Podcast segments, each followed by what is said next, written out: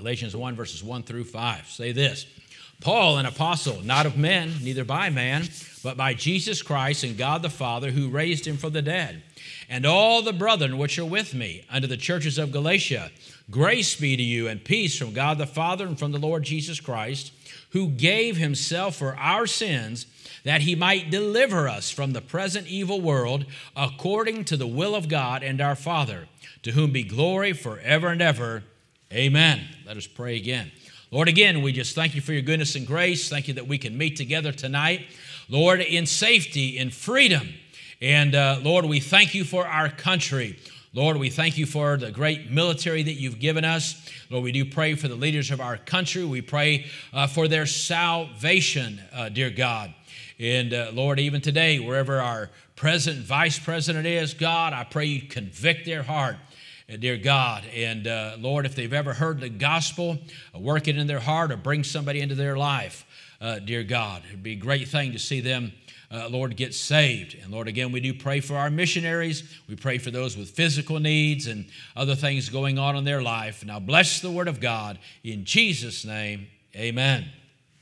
All right, just a little review, remembering uh, that Galatia was a Roman uh, uh, province, and uh, Paul went uh, through this province on his missionary journeys, and we saw that in Acts sixteen, and in Acts eighteen mentions that. And that uh, the, this book was written approximately fifty-five A D, and that the key word in this book is liberty. Amen. In this book, Christ is seen as our great liberator. And so the spiritual thought of this book, again, is come to Christ for liberty and power. And a wonderful thought there. We know that the, uh, uh, the Judaizers had come in, and that's how it is. You know, a lot of these cults, Uh, you know, they don't help anybody, but boy, when somebody gets saved and somebody gets excited, then all of a sudden, you know, they'll come up and, and uh, uh, bring confusion into their life about uh, godly things and biblical, uh, biblical things. So uh, uh, it's an, uh, important that uh, we get people grounded. And so we see here, Paul is, he's declaring and defending uh, uh, the gospel, right? Declaring what it is and then the importance of defending it. Again, we need to do that in our time. We need to declare the gospel and defend the gospel. And uh, Paul clarified some things here. As again, in verse one, Paul clear, makes clear his authority and position as an apostle, that it was not of men, but by Jesus Christ and God the Father. So again, in verse one, Paul clarified his calling was not of man. In verse two, twelve, Paul clarified his message was not of man.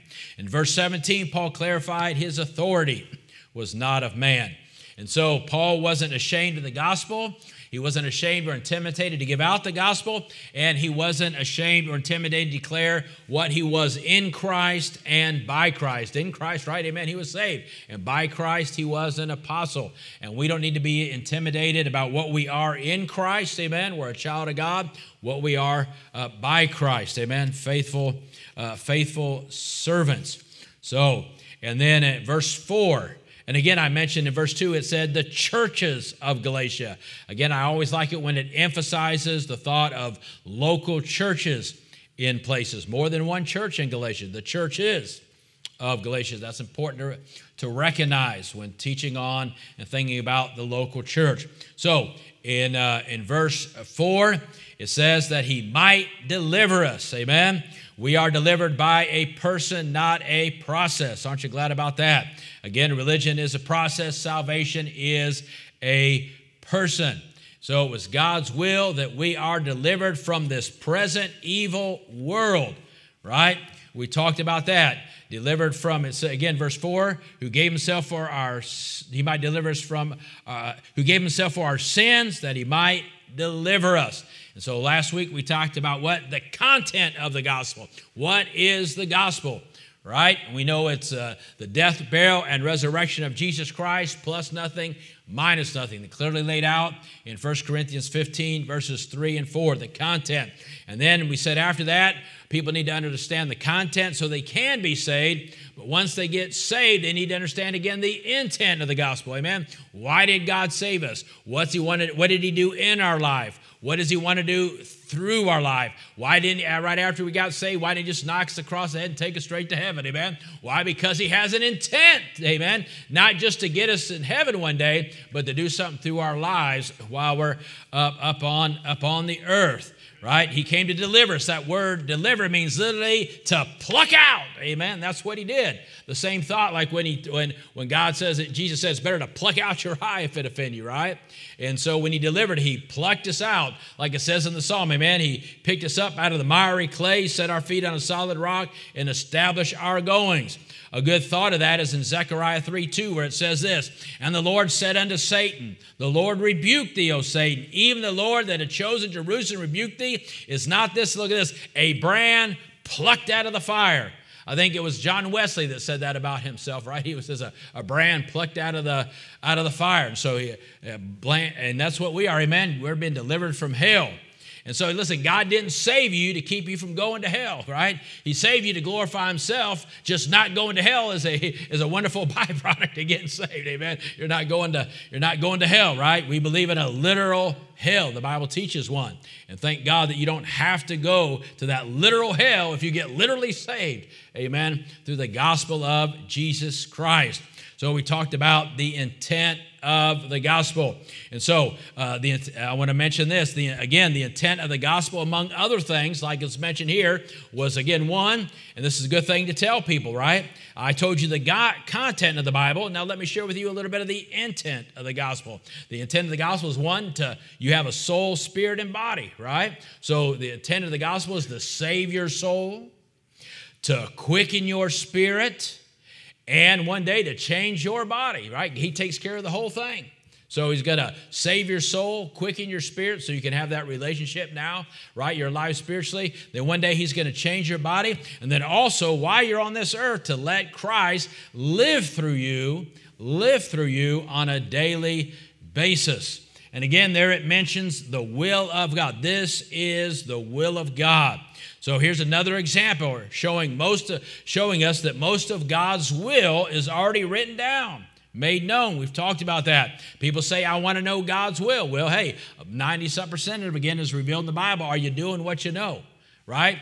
Go with what you know, and then God will reveal something else to you if he has something specific uh, uh, uh, for you, right? Just like it says, Acts thirteen, they were in the church. They were already doing what was revealed to them. And since they were doing what was revealed to them, God came by and revealed something else specifically for them, right? Separate me, Paul and Silas, right? And he sent them out. And so uh, a wonderful thought. So you say you want to know God's will? Well, again, are you striving to live what you already know or what's already been revealed to you in his word? Now, in verses six, uh, uh, notice verse uh, six, he says, I marvel that you're so soon removed from him that called you into the grace of Christ. Uh, look at this, notice the word, another gospel, right? Another gospel.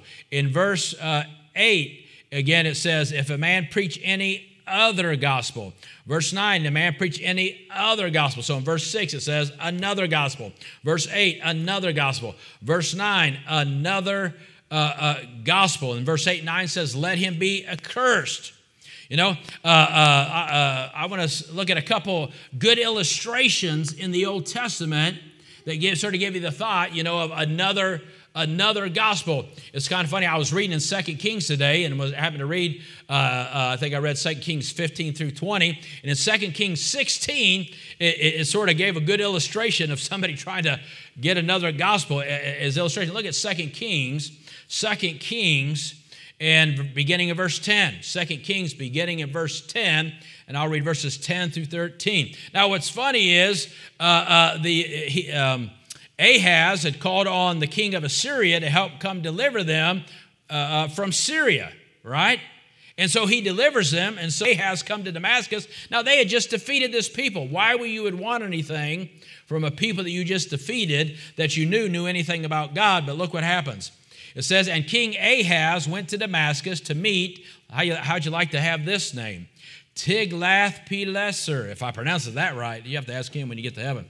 Well, I don't know if he, I don't think he'll be there. I don't know. Hope, hopefully he found something out, but look at that name, Tiglath Pileser, right? king of Assyria, and saw, now look at this, saw an altar that was at Damascus. And King Ahaz sent to Uriah the priest, look at this, the fashion of the altar and the pattern of it according to all the workmanship thereof. And Uriah the priest built an altar according to all that King Ahaz had sent from Damascus. So Uriah the priest made it against the king uh, Ahaz came from Damascus. Now, verse twelve, and when the king was come from Damascus, the king saw the altar, and the king approached to the altar and offered thereon. Verse thirteen, and he burnt his burnt offering and his meat offering and poured his drink offering and sprinkled the blood of his peace offering upon the altar. Now, look, they already had an altar there that God had given them. But what's he do? He brings another altar in. But notice what he does in fourteen.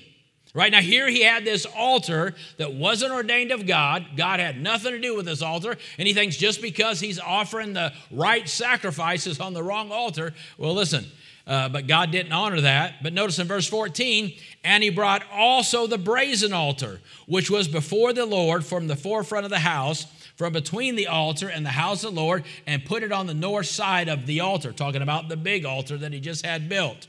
And notice he brought also the brazen altar which was before the Lord. See how that works? He brought this false altar there, right? That God, God wasn't in it, but then he brought an altar that was before the Lord. You see, that's how those cults work, right? They bring all this false uh, truth in, but then they'll bring in just enough truth to try to get some credibility.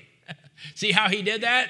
Well, I don't know, that, that, that we know that other altar's of God, so, you know, how do we know this isn't from God? See, they'll bring enough in, he sets that other one next to this false altar just to cause confusion, right? Well, I don't know, which one, you know? And so he brings confusion uh, in, in, in, into the camp. And uh, look at another one real quick. Turn over to Joshua twenty-two. Joshua twenty-two. We see uh, another example of that where you get some confusion. Joshua twenty-two.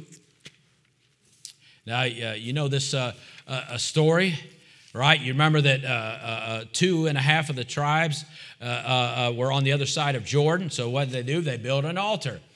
We'll just look at verses ten through twelve. Joshua, uh, sorry, I'm in Judges. Joshua uh, twenty-two, beginning in verse ten, it says this.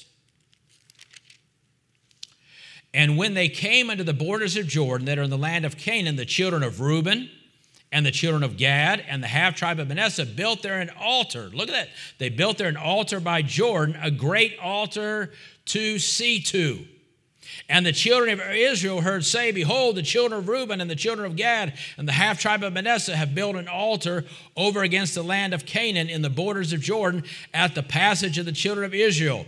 And when the children of Israel heard of it, Uh, the whole congregation of the children of Israel gathered themselves together at Shiloh to go up to war against it. Now, of course, they thought they had built it, right, that they were going to do sacrifices there. And they said, no, we didn't build it for that. We built it just so that when people come and see that we're on the other side of Jordan and question, are we part of Israel? And say, hey, listen, you know, this shows you that we're part of Jordan. But still, you know, it caused uh, it uh, caused confusion. They should have just went on the other side of Jordan and done the right thing where all of Israel uh, was supposed to, uh, Uh, uh, to live.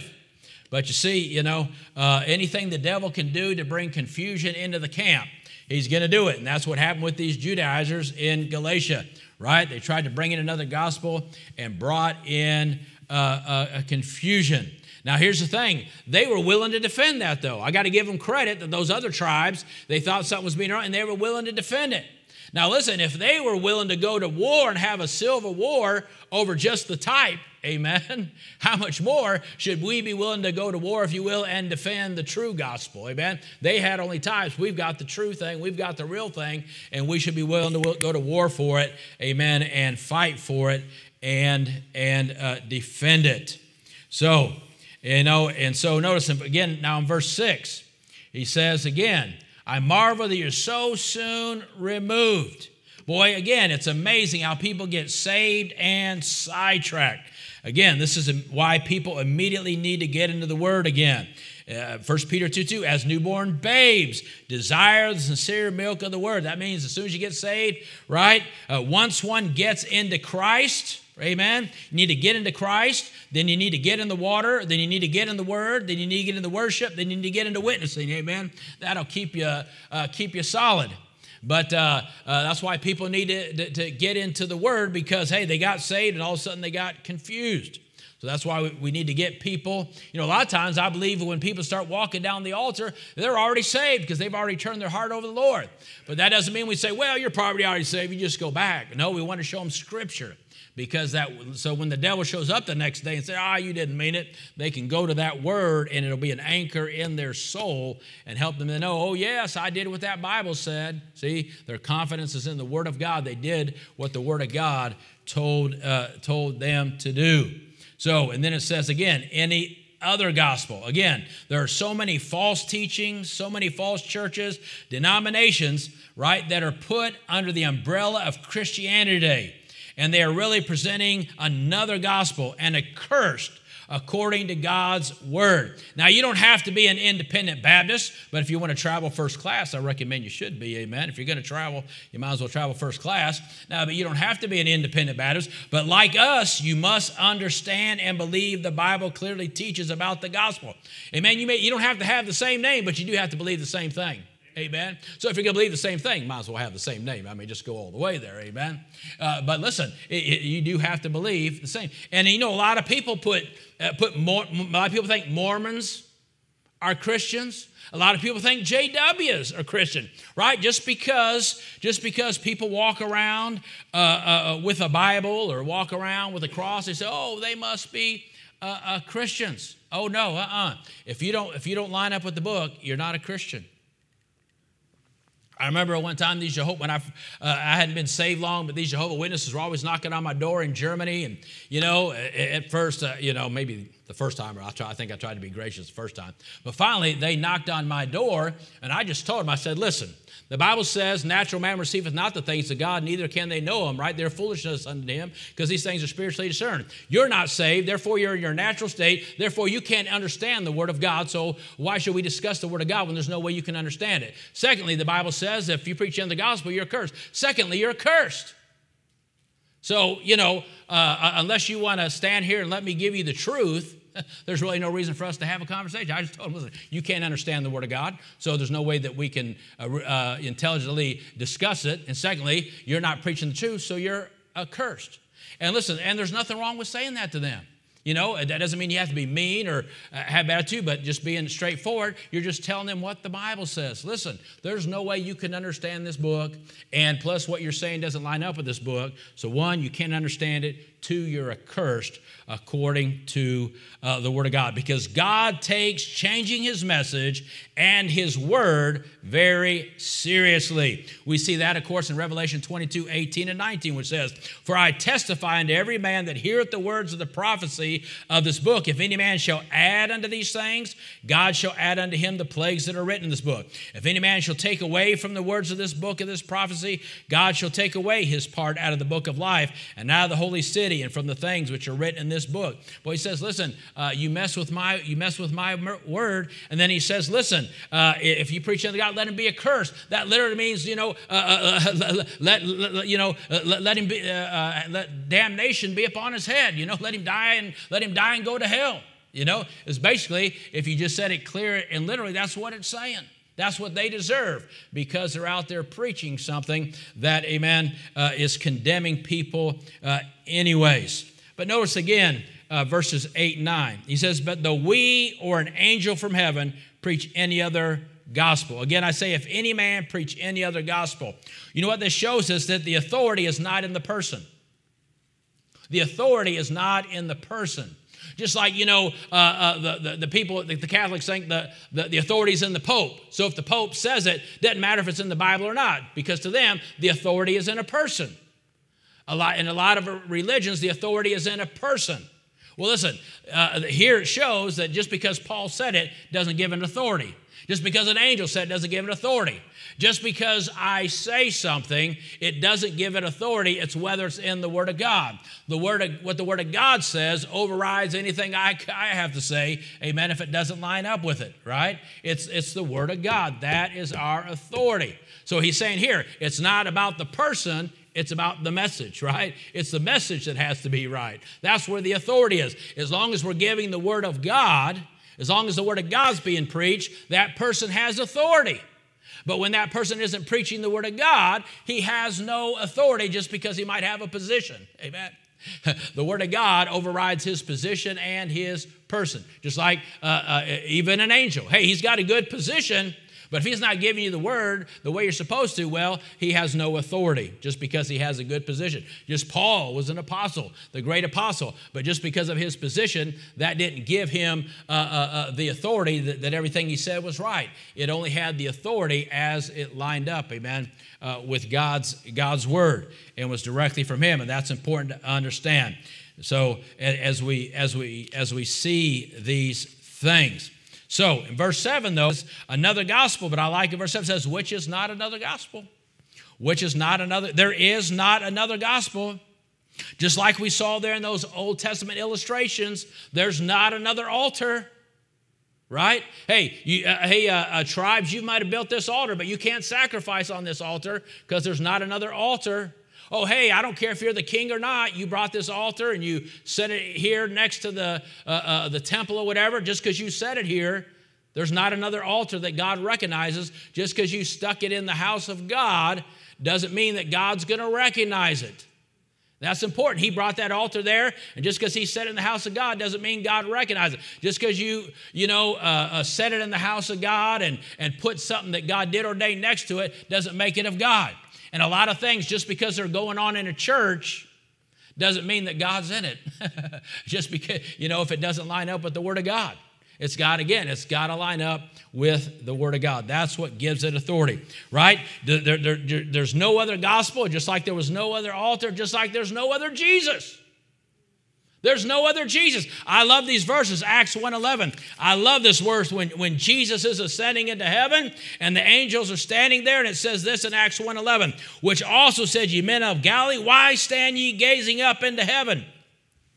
This same Jesus, amen, which is taken up from you into heaven, shall so come in like manner as you've seen him and go into heaven. Aren't you glad, amen, that one day somebody's going to appear in heaven and it's not going to be another Jesus, amen? The same Jesus that died and shed his blood and was buried and rose again the third day, the same Jesus that gave his life for you is the same one that's coming to get you one day, amen? Aren't you glad there's not another, but the same one? I like what in Acts two thirty-six it says this, therefore, Peter preaching here says this, therefore let all the house of Israel know assuredly that God hath made that same Jesus, amen, that Jesus, right, that same Jesus whom ye have crucified, both Lord and Christ. There's not another one. That Lord and Christ, amen, the Creator. In the beginning the Word was with God and the Word was God, amen. And the same was with God, right? All things were made by him, and without him was not anything made that was made, right? That same Jesus, amen, is the one that died for you. There's not another, there's not another gospel. There's not another Jesus. And what a wonderful, blessed truth that is. Verse ten, he said, for now do I persuade men or God? Do I seek to please men? For if I yet please men, I should not be the servant of Christ. I should not be the servant of Christ. Listen, he said, if I yet pleased men, listen, our, our, our, our, our responsibility is not to please men. Our responsibility is to reach men. All right, listen, we want people to like us. Hey, I want to be liked. I want people to say, oh, man, that Jeff, he's a nice guy. I hope people say that. I don't know if they do, but I'd like them to say that. But that's not my first job. My first thing, amen, is not to please them. My first job is, is, is to reach them. Paul understood that. That's why he said, would you count me your enemy because I tell you the truth? Because his first job wasn't to please them. His first job was to reach them. That's why he said that. Hey, listen, I'm going to tell you the truth, whether you like it or not. I hope you like the truth. I hope you like me, amen. It'd be nice to get together and have a cup of coffee. But my first responsibility is to reach you with the gospel and tell you who Jesus really is, what he really did for you, and that if you don't believe on him, you're going to die and you're going to bust hell wide open. And that's the truth. And if, you, if you're going to count me your enemy because I care enough to tell you the truth, well, I'm sorry. That's just the way it's going to be because my first responsibility isn't to please you, is to reach you. My job is to please him. And I can only do that as I preach uh, the word of God as he's called me to do. And so he says, listen, I'm just letting, I'm just letting you know, amen? Our job is not to be uh, uh, politically correct, socially correct, or popularly correct, amen? Our job is to be biblically correct. That's what God has called us to do. Because remember this, because who you try to please is who you're servant to, because that's who you're yielding to. If you're trying to please man, well, that means you're yielding to what they want, and so you're their servant.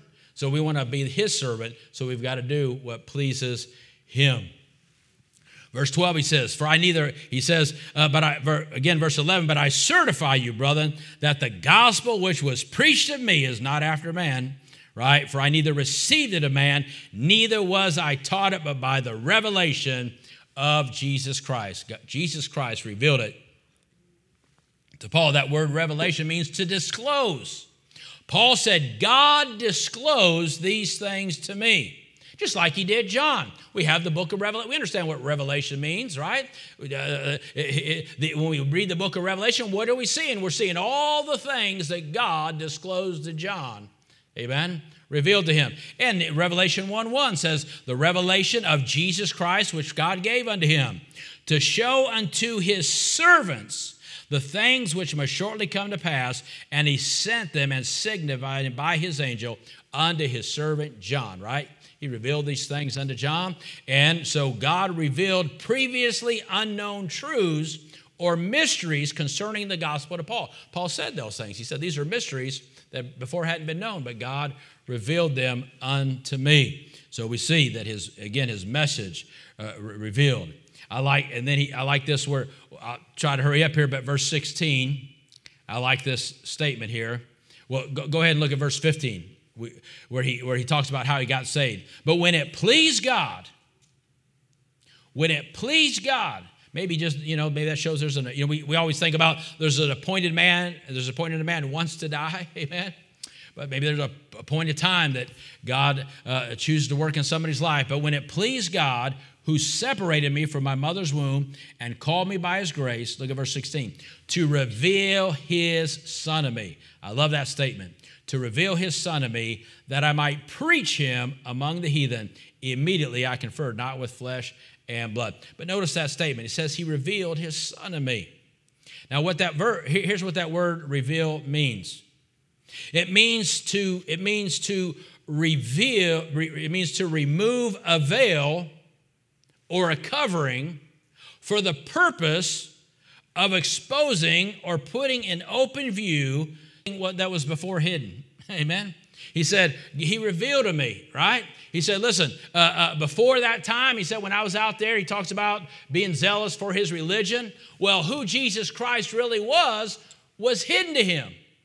But amen, on that day that he met Jesus Christ on the Damascus road, and it was revealed to him, that veil, amen, was lifted up, and uh, Jesus Christ, amen, was clearly revealed to him, and he had to make a decision. Lord, he knew whoever that was, he was Lord, but he didn't know who he was. Lord, who art thou? Well, I'm Jesus Christ, who, you, who are you persecuting? Oh, okay, now he understands who he is. Now he had to make a decision. And so, listen, uh, you see a, you see a wonderful picture of this thought, right, uh, in Second Corinthians chapter three, because that's what's going to happen to Israel one day. It's going to be revealed to them who Jesus Christ really is, and the veil's going to be lifted, just like it was on Paul as an individual that day, right? This is exactly what will happen to Israel one day, and it's a good illustration of what happens when one gets saved, or like when Paul got saved. Second Corinthians chapter three, look at verse thirteen. It says, now it's talking about the veil, using it as an illustration, the veil that's over Moses' face. And not as Moses, which had put a veil over his face, that the children of Israel could not steadfastly look to the end of that which is abolished, but their minds were blinded. For until this day remaineth the same veil untaken away in the reading of the Old Testament, which veil is done away in Christ. Look at this, which veil was done away in Christ. He said he was re- he revealed his son in me, right? When Christ was revealed to me, that veil was lifted, and I saw who he really was. But see, they still have that veil when they read the Old Testament. But I love this, uh, these, these next uh, two verses. But Even unto this day when Moses is read, the veil is upon their heart. Talking about Israel as a nation. But look at verse sixteen. Nevertheless, when, notice that word, when it, talking about the heart of Israel, shall turn to the Lord, the veil shall be taken out of the way.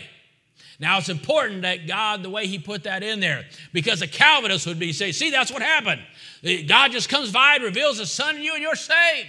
But notice what happened before he was revealed. Look at, look at that verse again. When was the veil removed? What happened before the veil's removed there? Nevertheless, when it shall turn to the Lord, the veil shall be taken out of the way. Once the heart turns to the Lord, amen, once, once faith is activated in who Jesus is, then the veil, the, then the veil is going to be, be lifted for, for them. When was the veil removed? Once the heart, amen, Uh, uh, uh, turn. What a what a what a wonderful thing that is. One day that's going to happen to the nation of Israel, but thank God for the day it happened in uh, Paul's life. He revealed his son in me. I understood who he really was, and that day, thank God, I got saved. Well, we'll finish with that. He finishes up with his testimony in verses twenty-three and twenty-four. It says this, and he, he says, verse twenty-one, afterwards I came unto the regions of Syria and Cilicia, and was unknown by face unto the churches of Judea which were in Christ. Verse twenty-three, I like this. But they had heard only that he which persecuted us in times past preached the faith which once he destroyed. Now in verse twenty-three it says, what did he destroy? He destroyed faith. Now that word destroyed is also in verse thirteen, but it's translated wasted. He says, I persecuted the church of God and wasted it. So, uh, right? So, uh, uh, uh, what, what did he try to destroy? What did he try to waste? Two things, the church and faith. and, and, and what's what, what do people try to destroy? Boy, they want to go after the church, and the boy, why? Because they want to destroy our faith. Amen. Uh, they're still attacking the church. They're still attacking our faith. And so, but I like this, he says, but they had heard only that he which persecuted us, what? In times past. In times past, he says, but now, you see, the gospel is a life changer. It's a game changer. It's a direction changer. Amen? He says, boy, in times past, this is what I was. Boy, think back. What were you in times past? What did you do in times past? But oh, thank God, but now, amen, he says this, in times now, that's what I used to do, but now, amen, I'm preaching the gospel, which once I destroyed. He said, God changed my life. Thank God. You, I don't know what you did in times past, but you know what? Right now, it doesn't matter. The only thing that matters is what you're doing now. Amen. You're a faithful servant.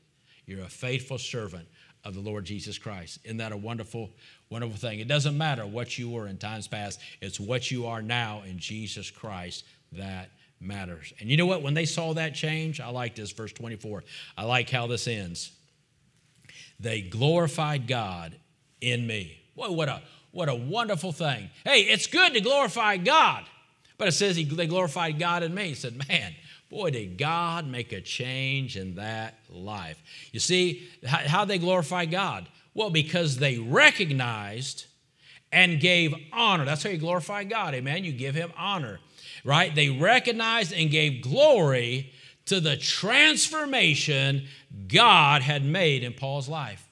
They said, wow, look what God did in that man's life. Bless his holy name, amen, for what he did in Paul's life, amen. Well, we ought to, that's how excited we ought to be when somebody gets saved, amen.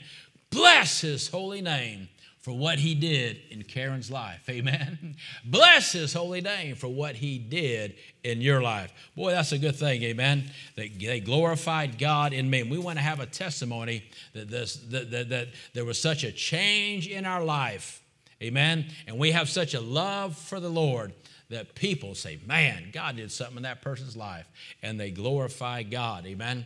Not you, but for what God did Uh, in your life. Man, you could, there's a there's a lot, probably get a couple more pages of notes out of that chapter right there, but what an exciting thing to see what Paul uh, did in God's life, and amen, I'm glad, amen, there's not another gospel, I'm glad there's not another Jesus, and you know what, there's not another book, amen. Let's pray.